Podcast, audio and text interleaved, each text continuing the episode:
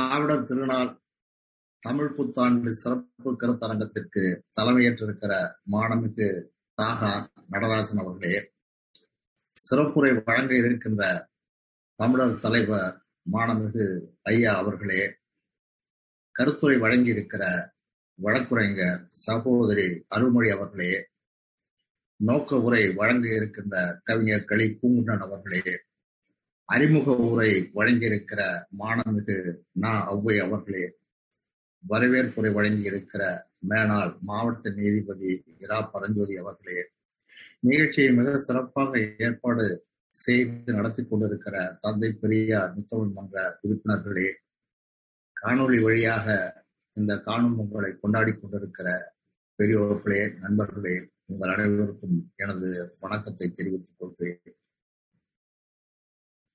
திராவிடருக்கு திருநாள், தமிழுக்கு புத்தாண்டு. ஆகவே நாம் பொங்கல் வைத்து கொண்டாடுகிறோம். சொன்னார்கள் சூரிய நிகழ்வை நாம் கொண்டாடுகிறோம் என்று. சூரிய நிகழ்வு என்பது அது ஒரு நமது பார்வையை பொறுத்து அது சூரிய நகர்வாக இருக்கிறது. ஆகவே சூரிய நிகழ்வை கொண்டாடுகிறோம் என்பது சூரிய நகர்வை கொண்டாடுகிறோம் என்று ஆகிறது. இப்போது பாருங்கள், சூரிய நகர்வு என்பது என்பது வடக்கு நோக்கிய நகர்வு என்று சொல்கிறார்கள். நமது பார்வைதான் இது. வடக்கு நோக்கிய நகர்வு மட்டும் இல்லை, சூரியனின் வடக்கு நோக்கிய நகர்வாக மட்டும் இந்த ஆண்டு இல்லை, வடக்கும் நோக்கும் சூரிய நகர்வாக இந்த ஆண்டு இருக்கிறது. ஆகவே இதை போற்றுவோம், கொண்டாடுவோம், வாழ்த்துவோம். நண்பர்களே, உயிரோடு இருத்தல் வேறு, வாழ்தல் வேறு. கிடைத்ததை கொண்டு உயிர் வாழ்தல் என்பது வேறு. நமக்கு தேவையானதை நாமே உருவாக்கி வளர்த்து வாழ்வது என்பது வேறு. தேவையானதை அறிந்து வளர்த்து உயிர் வளர்க்க தொடங்கிய காலத்தில்தான் மக்கள் வாழத் தொடங்கி இருக்கிறார்கள். ஆம், வளர்த்தலில்தான் வாழ்க்கையின் நாகரிகம் தொடங்கி இருக்கிறது. பொங்கல் என்பது வேளாண்மையை கொண்டாடும் விழாதான். வேளாண்மை என்பது பயிர் வளர்த்து உயிர் வளர்க்கும் கொண்டாட்டம். வாழ்க்கை என்றால் கொண்டாட்டம் வேண்டும் என்று சொல்கிறார்கள். உண்மைதான். போற்றுகிற ஒன்றைத்தான் கொண்டாட முடியும், கொண்டாட வேண்டும். கூடி கலைகிற கொண்டாட்டமாக இல்லாமல் தலைமுறைகளை வாழ வைக்கிற வாழ்த்தில் இருக்க வேண்டும் கொண்டாட்டம். கொண்டாட்டம் என்பது அடையாளம். எதை போற்றுகிறோம், எப்படி கொண்டாடுகிறோம், எதற்கு வாழ்த்துகிறோம் என்பதில் அந்தந்த மக்களின் சிந்தனை அவர்களுக்கு அடையாளமாக ஆகிறது. பொங்கல் கொண்டாட்டம் என்பது தமிழர்களின், திராவிடர்களின் சிந்தனை வளத்தின் அடையாளம். தொல்காப்பியம் மரபியல் நூற்பாவில் ஒரு வரி இப்படி வருகிறது நண்பர்களே: இறந்தது காத்தல், எதிரது போற்றல். நூலின் உத்தியை கூற வந்த இந்த நூற்பாவின் வரி அதை கடந்து வேறு சிந்தனைகளுக்கும் இட்டு செல்கிறது. இறந்ததை காக்க வேண்டுமா? இறந்ததை காக்க முடியுமா? கடந்த கால சிந்தனைகளை காக்க முடியும், காக்க வேண்டும்.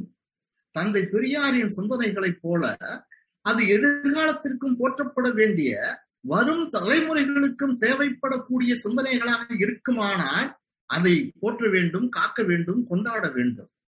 பொங்கல் விழாவை போற்றுகிறோம், கொண்டாடுகிறோம், வாழ்த்துகிறோம். ஏன்? இது ஒரு பருவகால மாற்றத்தை கொண்டாடுகிற விழா மட்டுமா? நண்பர்களே, எகிப்து பிரமிடுகளில் சிற்பங்கள் கிடைக்கின்ற இருக்கின்றன. அந்த சிற்பங்களில் பருவகால மாற்ற சடங்குகள் சித்தரிக்கப்பட்டிருக்கின்றன. தாலமி அரசனின் கல்வெட்டில் அந்த பருவகால நிகழ்ச்சி நிரல் குறிக்கப்பட்டுள்ளன. பருவகாலங்களின் தெய்வம் இறந்து மறுபடியும் உயிர் தேடுகிற மாதிரியான சிற்பங்கள் அதில் இருக்கின்றன.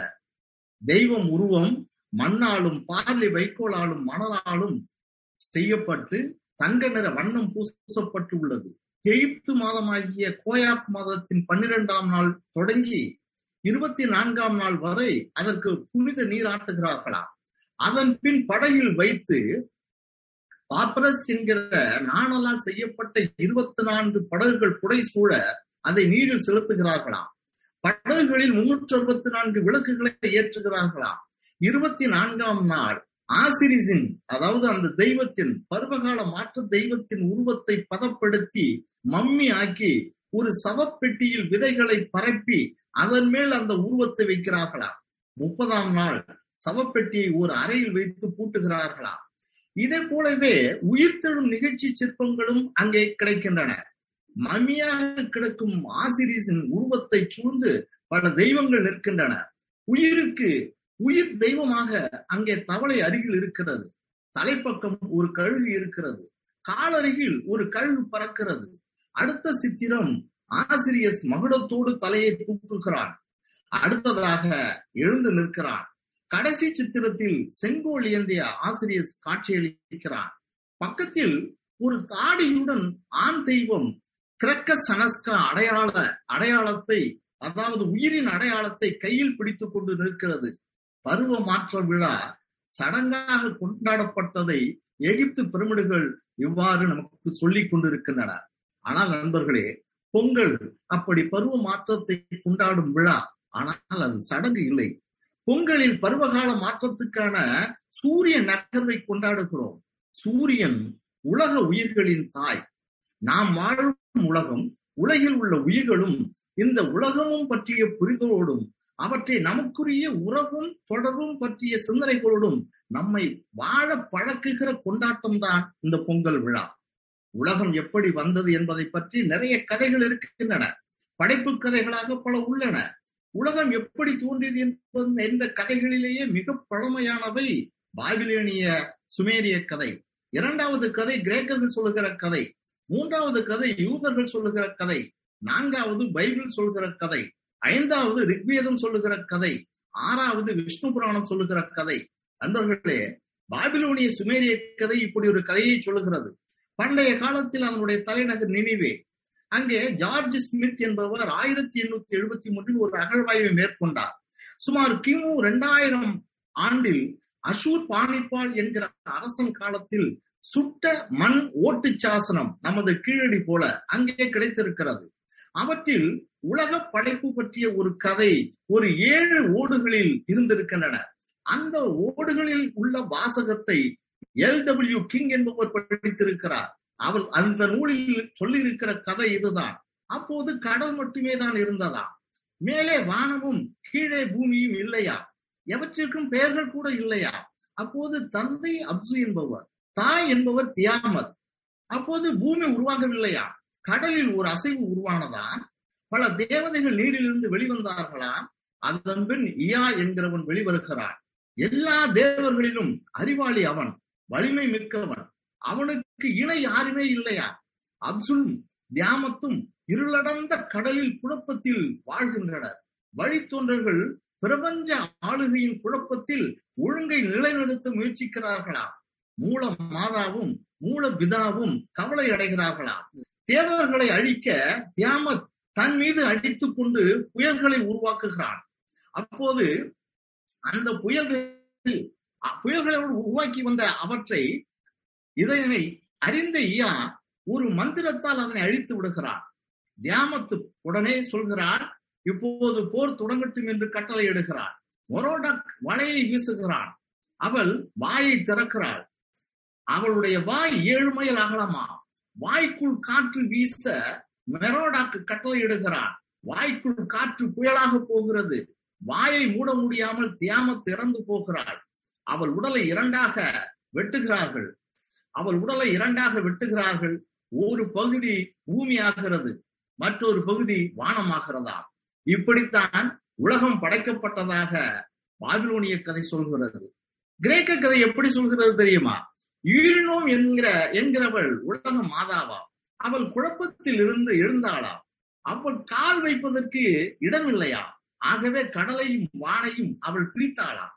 பிறகு இப்படி பிரித்த இடத்தில் இருந்து அவள் கடல் மீது தனியாக தாண்டவம் ஆடுகிறாள். காற்று அவளை தொடர்ந்து பின்வருகிறது. அதை கைகளால் பிடித்து திரித்து தேய்க்கிறாள். அப்போது ஓபியான் எனும் பெரும் பாம்பு தோன்றுகிறது. ஆட ஆட அவள் உடலை ஓவியான் என்கிற பாம்பு சுற்றி வளைக்கிறது. அவள் கர்ப்பமடைகிறாள். அவள் புறா உருவெடுத்து பிரபஞ்ச முட்டை இடுகிறாளா. அந்த முட்டையை ஓவியான் அடைகாக்கிறதா. அதிலிருந்து சூரியன், சந்திரன், உலகம், உயிர் எல்லாம் தோன்றுகின்றனவாம். ஆகவே உலகம் என்பது பெண்களால் படைக்கப்பட்டது, ஆண்களால் படைக்கப்பட்டது. ஒரு பகுதியை பெண்ணும் ஒரு பகுதியை ஆணும் படைத்திருக்கிறார்கள் என்பதாக இந்த கதைகள் எல்லாம் சொல்கின்றன. நமது ரிக்வேதம் என்ன சொல்கிறது என்றால், இவர்கள் நமது என்று சொல்வது நமது நாட்டில் உள்ளவர்கள் சொல்கிற இந்த ரிக்வேதம் சொல்கிறது என்ன என்றால், புருஷ சுப்தத்தில் சொல்கிறது, புருஷன் என்பவனுக்கு ஆயிரம் தலைகள், ஆயிரம் கண்கள், ஆயிரம் கால்களை உடையவன் புருஷன். அந்த புருஷனே இப்போது இருக்கும் எல்லாமாகவும் இருக்கிறான், இனி வரப்போகும் எல்லாமாகவும் இருக்கிறான். முக்கால் பங்கு புருஷன் மேலே போய்விட்டானாம், கால் பங்கு புருஷன் கீழே இருக்கிறானாம். இந்த புருஷனையே தேவர்கள் பலியிட்டு இருக்கிறார்கள். அந்த உடலின் ஒவ்வொரு பகுதியில் இருந்தும் சூரியன், சந்திரன், உலகம், விலங்குகள், பிராமணர், சத்திரியர், வைசியர், சூத்திரர்கள் தோன்றினார்களாம். இது ரிக்வேதம் சொல்கிற உலக கதை. விஷ்ணு புராணம் சொல்கிறது, நாராயணன் தான் அந்த உலகத்தை படைத்தானா. நார் என்றால் நீர் என்று சமஸ்கிருதத்தில் பொருளாம். நீரின் மீது உறைவோன் நாராயணன்.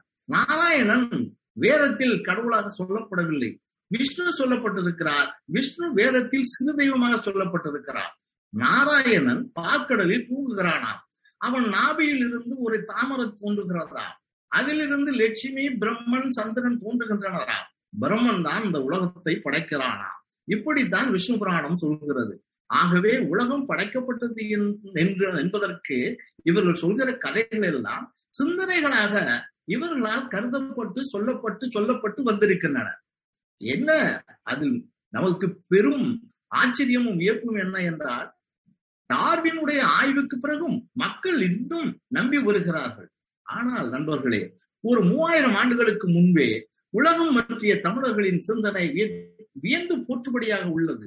தொல்காப்பியத்தில் முதல் பொருள் கடவுள் இல்லை, என்று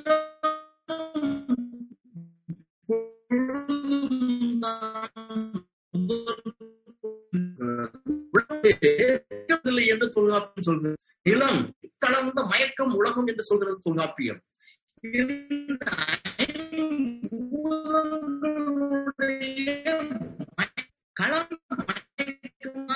தொல்காப்பியம் ஆகவே கலந்த மயக்கம் என்று சொல்கிறது. புறநானூறு சொல்கிறது, திணிந்த நிலனும் நிலநேந்திய விசும்பும் விசும்பு தைவரு வழியும் வழித்தலைய தீயும் தீ முரணிய நீரும் என்றாங்கு ஐம்பெரும் பூதத்து இயற்கையை புறநானூறு சொல்கிறது. ஆகவே உயிர்கள் படைக்கப்படவில்லை, உலகம் படைக்கப்படவில்லை. அது மட்டுமில்லை, அறிவுதான் உயிர் என்ற சிந்தனைக்கு உரியவர்கள் நாம். தொல்காப்பியர் அறிவின் அடிப்படையிலேயே உயிர்களை ஓரறிவு முதல் ஆறறிவு உயிர் என்று வகைப்படுத்தி இருக்கிறார். சிந்தனைகள் தான் வாழ்க்கை முறைகளின் அடிப்படை. வாழ்விலிருந்து வருபவை சிந்தனைகள். வாழ்க்கை முறையை, சமுதாயத்தை, உலகை ஆள்வது கடகால கடந்த கால சிந்தனைகளில் முகிழ்த்து வளரும் புதிய சிந்தனைகள் தான். அவைதான் நமக்கு பார்வையை தருகின்றன. உலகம் பற்றிய பார்வையை, உயிர்கள் பற்றிய பார்வையை, வாழ்க்கையை பற்றிய பார்வையை நமக்கு தருகின்றன. ஆகவே எதை பார்த்தாலும், அதை எதை கூர்ந்து நோக்கினாலும், நமது வாழ்க்கை முறையை, உலகத்தை, உயிர்களை கூர்ந்து நோக்குகிற போது அந்த பார்வையை நமக்கு இரண்டு வகையான பார்வையை நமக்கு இதுவரை நாம் கடந்த கால சிந்தனைகளிலிருந்து பெறுகிறோம். ஒன்று உள்முதல்வாத சிந்தனை கருத்து கருத்து முதல்வாத சிந்தனை, மற்றொன்று பகுத்தறிவு பகுதியான சிந்தனை, இன்னொன்று ஆன்மீகம் வழியிலான சிந்தனை, இன்னொன்று இயற்கை, இன்னொன்று செயற்கை. ஆகவே கடவுள் உட்பட, உலகம் உட்பட, வாழ்க்கை வாழ்க்கை உட்பட இந்த இரண்டு வகையான பாகுபாட்டு பார்வைகளில் தான் பார்க்கப்படுகின்றன. ஆகவே நமக்கு கற்றுத்தருகிற பார்வை என்பது, மானுடம் வாழ்வதற்கான பார்வை என்பது, மானுடத்தின் எதிர்கால தலைமுறையினர் வாழவும் வளருமான சிந்தனைகளை வளமாக கொண்டிருக்கிற பார்வை என்பது தமிழர்கள் போற்றுகிற கொண்டாடுகிற பார்வையாக இருக்கிறது. உலகம் ஓப்பதற்கு காரணமான பலர் புகழ் ஞாயிறை சூரியனை போற்றி கொண்டாடுவோம், வாழ்த்துவோம். வாழ்த்துதல் என்பது நன்மை ஏற்பட வேண்டும் என்று விரும்புவதை தெரிவித்தல். வாழ்த்துவதற்கு மொழி வேண்டும். தண்டி அலங்கார பாடல் சொல்கிறது, சூரியனும் தமிழும் ஒன்றுதானாம். அகலிரு விசும்பின் பாயிருள் பருகி பகல்கான்று எழுதரும் பல்கதி பரிதி என்பது பெருமானாற்றுப்படை. இருட்டை குடித்து வெளிச்சத்தை வெளியிடும் சூரியன் என்று அது கூறுகிறது. புற இருட்டை போக்குவது சூரியன், மன இருட்டை போக்குகிறது தமிழ். உலகம் பற்றிய, உயிர்கள் பற்றிய, வாழ்க்கை பற்றிய மன இருட்டில் வெளிச்சம் பாய்ச்சுகிறது தமிழ் சூரியன். தமிழ் புத்தாண்டு பொங்கல் விழாவில் போற்றுவோம், கொண்டாடுவோம், வாழ்த்துவோம். சூரியனோடு தமிழையும் சேர்த்து. வாய்ப்புக்கு நன்றி. வணக்கம்.